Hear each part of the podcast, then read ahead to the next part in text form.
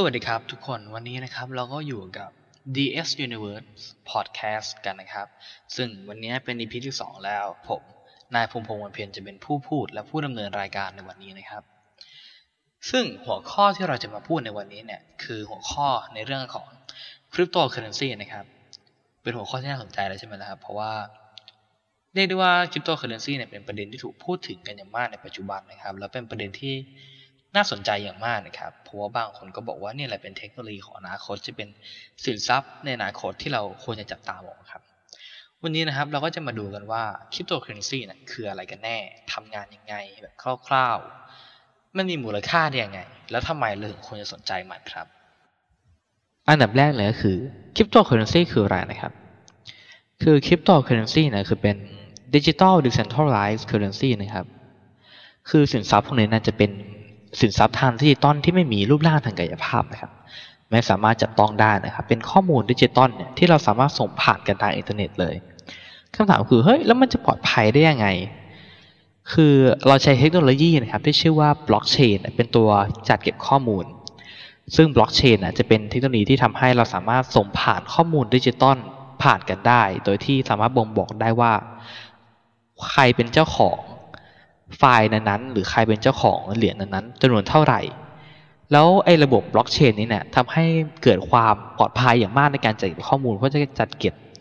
ในหลาย ๆ เครื่องคอมพิวเตอร์ แล้วสำเนาแต่ละสำเนาในแต่ละเครื่องเนี่ยสามารถเช็คข้อมูลกันได้ตลอด เวลามีข้อมูลไหนผิดพลาดเนี่ยก็จะสามารถแก้ไขข้อมูลให้เหมือนกับเครื่องคอมพิวเตอร์ส่วนใหญ่ทำให้สามารถที่จะแฮ็กได้ยากกว่า การเก็บข้อมูลไว้ที่ที่เดียวหรือแบบ centralized ปกติอย่าง สมมติธนาคารปัจจุบันเนี่ยสามารถที่จะถูกแฮกหรือว่าล่มสลายได้ง่ายกว่า เพราะว่า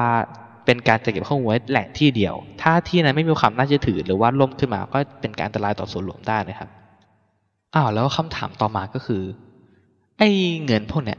มันเหมือนไม่ต่างกับเศษขึ้นมาจากอากาศ มันจะมีมูลค่าได้ยังไงล่ะครับ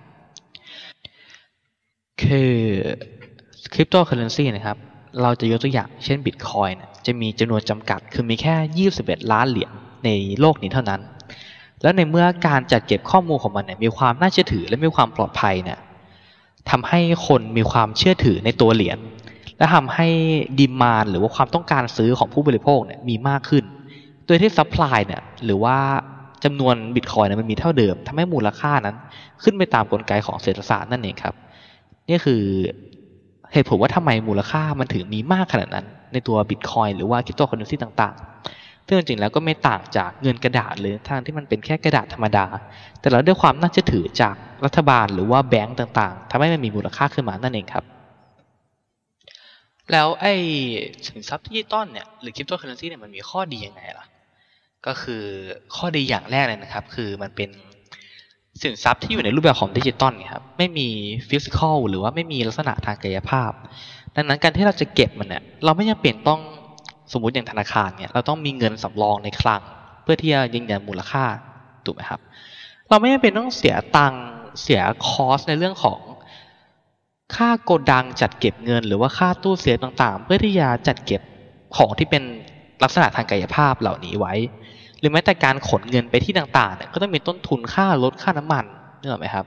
แต่เมื่อเราทำเป็น digitalize แล้วเนี่ยเราจัดเก็บเป็นไฟล์ดิจิตอลในเรื่องของคริปโตเคอเรนซีพวกนี้เนี่ยมันมีมูลค่าตัวเองโดยที่ไม่ต้องมี physical entity หรือว่าอะไรทางกายภาพใดๆเลยทำให้ค่าต้นทุนในเรื่องการจัดเก็บเนี่ยมันหายไปทันทีเลยนะครับ อีกเรื่องหนึ่งคือการ decentralize ของมันเนี่ยทำให้ การสมมุติว่าผมอยากจะโอนเงินไปอีกซีกโลกหนึ่งอย่างอเมริกาเนี่ยถ้าปกติแล้วนะผมต้อง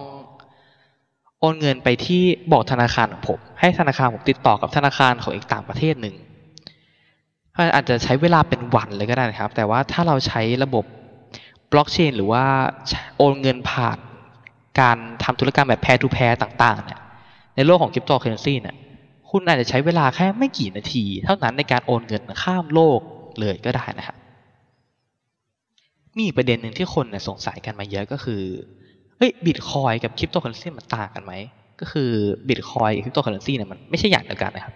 คริปโตเคอเรนซีเนี่ยเป็นประเภทของ asset หรือว่าสินทรัพย์ แต่บิตคอยน์เนี่ยเป็นสกุลเงินสกุลหนึ่งในคริปโตเคอเรนซีที่มีเป็นหมื่นหมื่นสกุลเท่านั้นเองนะครับ ซึ่งบิตคอยน์เนี่ยเรียกได้ว่าเป็นสกุลเงินสกุลแรก และมีความเป็น mainstream มากๆเรียกได้เป็นสกุลหลักของคริปโตเคอเรนซีเลยก็ได้ก็ได้ครับผม ต่อไปเนี่ยก็จะเป็นเรื่องของ NFT ใช่ไหมครับ NFT เนี่ยก็เป็นอีกเรื่องหนึ่งที่คนนะสงสัยกันมากว่าเฮ้ยมันคืออะไรการเห็นคนพูดกันเยอะมาก NFT art หรือเกม NFT นะครับเนี่ยผมจะพูดสั้นๆนะครับก็คือ NFT เนี่ยคือ non fungible token หรือว่าเหรียญที่ไม่สามารถทดแทนได้ คือมันคือการนำเอาไฟล์ต่างๆ ไม่ว่าจะเป็นไฟล์รูปภาพ หรือว่าไฟล์เสียงหรือว่าไฟล์วิดีโออะไรก็ได้นะครับ มาทำเก็บข้อมูลในรูปแบบของบล็อกเชนทำให้เราสามารถที่จะบ่งบอก ความเป็นเจ้าของได้ว่าใครเป็นเจ้าของสินทรัพย์สินเอ่อไฟล์ไฟล์นั้น หรือว่าสินทรัพย์อันนั้น แล้วก็เกิดการแลกเปลี่ยนกันเหมือนกับเหมือนกับผลงานศิลปะอย่างเช่นโมนาลิซาอะไรมันจะมีมูลค่าขึ้นมาได้เพราะว่าเกิดการมีเจ้าของ แล้วก็เกิดการแลกเปลี่ยนกันพอคนอยากได้เยอะๆในราคาก็จะพุ่งสูงขึ้นไปครับครับผมวันนี้เราก็ขอจบกันแค่นี้ก่อนนะครับ เป็นการอธิบายเรื่องของคริปโตเคอเรนซีแล้วก็ NFT ในแบบสั้นๆนะครับ